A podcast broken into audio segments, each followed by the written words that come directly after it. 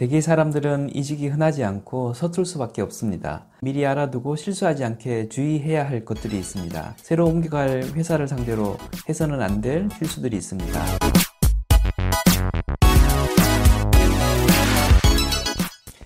안녕하세요. 커넥팅다 TV의 장프로입니다. 어, 대개 사람들은 이직이 흔하지 않고 서툴 수밖에 없습니다. 그래서 생각지 못하게 실수를 해서 남에게 상처를 주기도 하고 자신의 커리어에 손상을 입히기도 합니다. 어, 이직을 생각하는 사람이라면 미리 알아두고 실수하지 않게 주의해야 할 것들이 있습니다. 마음이 떠난 회사를 상대로 해서는 안 될 실수들이 있고요. 새로 옮겨갈 회사를 상대로 해서는 안 될 실수들이 있습니다. 어, 지난번 동영상에서 마음이 떠난 회사에서 해서는 안 되는 실수를, 실수들 다섯 가지를 살펴보았는데요. 이번엔 옮겨갈 회사와 관련해 해서는 안 되는 실수 7가지를 살펴보겠습니다.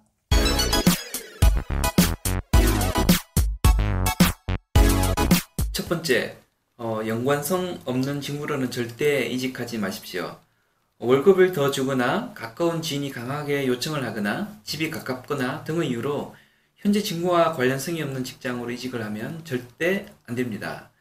직무 간 연관성이 없으면 관련 없는 직무 중 하나는 경력으로 인정받지 못합니다.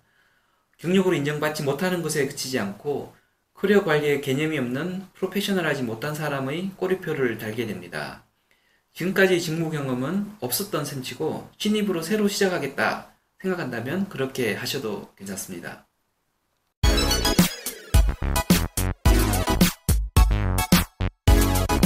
두 번째, 더 작은 회사, 더 낮은 연봉으로 이직하지 마십시오.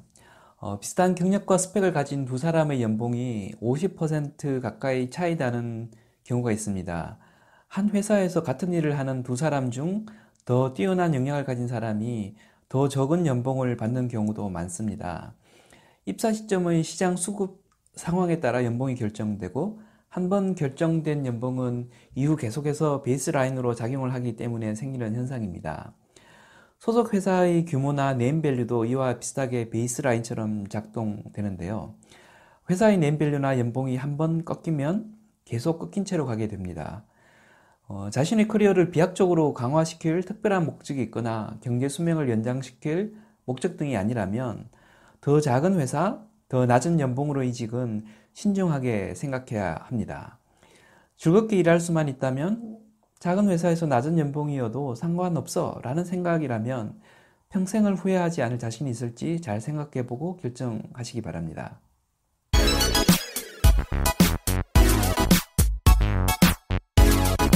세 번째, 아니면 말고식의 찔러보기 지원은 하지 마십시오.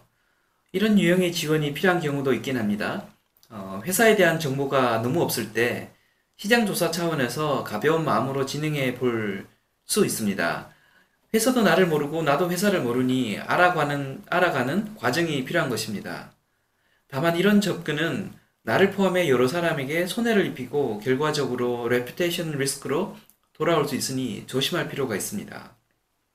직급이 높은 경우에 더더욱 그런데요. 직급이 올라갈수록 관련 시장이 좁아지기 때문입니다. 한 달인만 건너면 모두가 다 아는 사람일 수 있습니다. 입사 과정에 필요한 심리적, 물질적 비용은 회사나 개인 양측 다 만만치가 않습니다.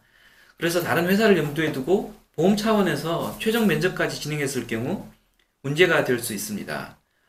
괘씸죄가 적용이 되면 악의적인 소문을 돌리기도 하고요. 의도적으로 현재 다니고 있는 회사까지 알려서 내가 못 먹을 떡 남도 못 먹게 만들기도 합니다. 원샷 원킬의 정신으로 최대한 집중을 하되 아니다 싶으면 상대방을 위해서라도 최대한 빨리 깔끔히 정리해 주시는 것이 좋습니다. 어쩔 수 없이 전략적으로 양다리를 걸쳤다면 적절한 순간에 상대방에게 알리도록 하십시오. 이 경우 대부분의 회사가 이해를 해줍니다. 협상력을 높이는 수단이 될 수도 있는 거죠.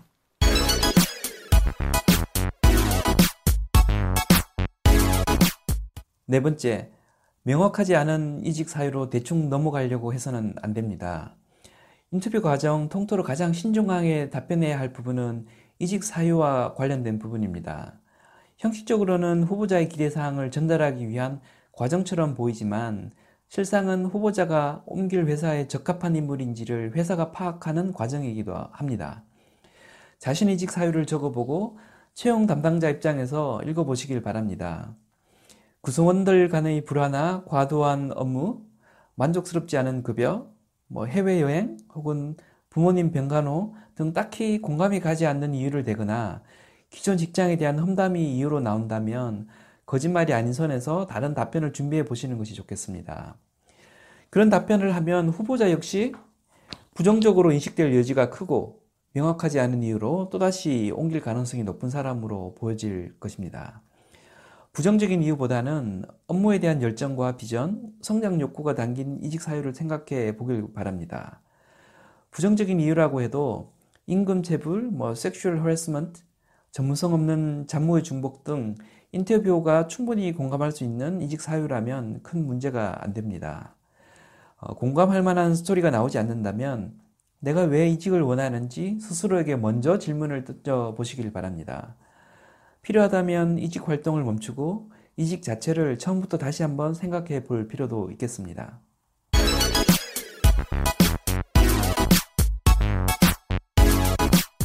다섯 번째, 출근 사유를 모른 채 이직 의사를 결정하지 마십시오.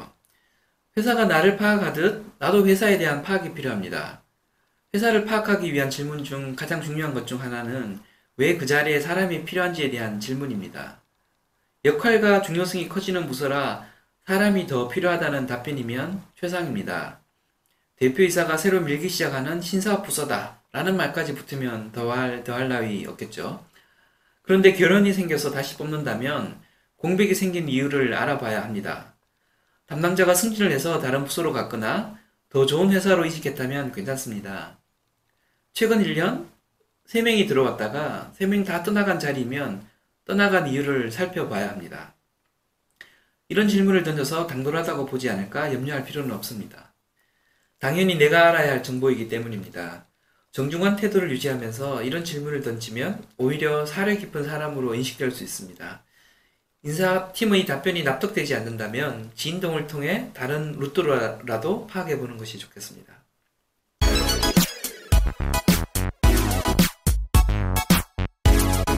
여섯 번째, 나의 약점을 노출하지 마십시오. 어, 상대방에 대한 정보를 소상히 알수록 협상력은 높아집니다. 특히 상대방의 약점을 알면 더욱더 유리한 위치에 설 수 있는데요. 그런데 이보다 더 유리한 고지에 서서 협상이 가능한 경우가 있습니다. 예, 안 옮겨도 그만인 경우인 거죠. 원하는 조건을 제안하고 굳이 그 조건이 아니면 옮기지 않아도 될 때 가장 강력한 협상력이 발휘됩니다. 반대의 논리로 내게 긴박한 이유가 있어서 옮겨야만 한다면 협상 대상자가 그 사실을 모르게 해야 합니다. 해고 통보를 이미 받았거나 조직 내 입지가 안 좋을 때 등이 해당됩니다.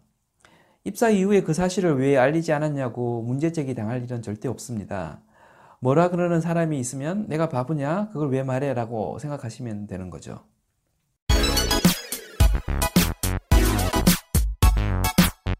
일곱 번째, 선심성 공략에 흔들리지 마십시오. 떠날 직장에서는 문제점만 보이고 옮길 직장에서는 장점만 보입니다. 협상 과정에 회사는 하늘의 별도 따다줄 듯 합니다.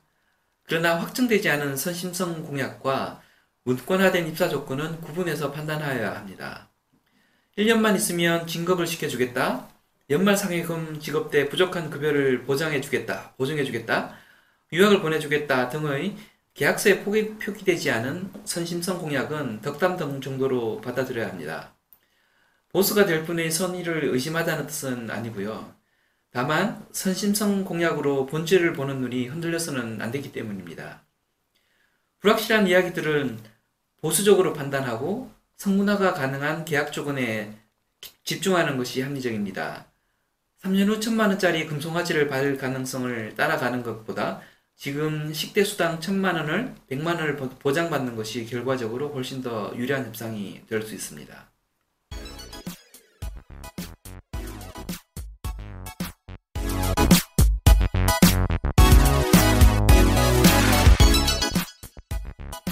지금까지 커넥팅다 TV의 장프로였습니다. 이직이나 경력 관리에 대해 고민하고 계신 분들, 제 의견이 도움이 되었다고 생각되시는 분들께서는 구독과 함께 좋아요 버튼 한번 눌러주시길 부탁드립니다. 감사합니다.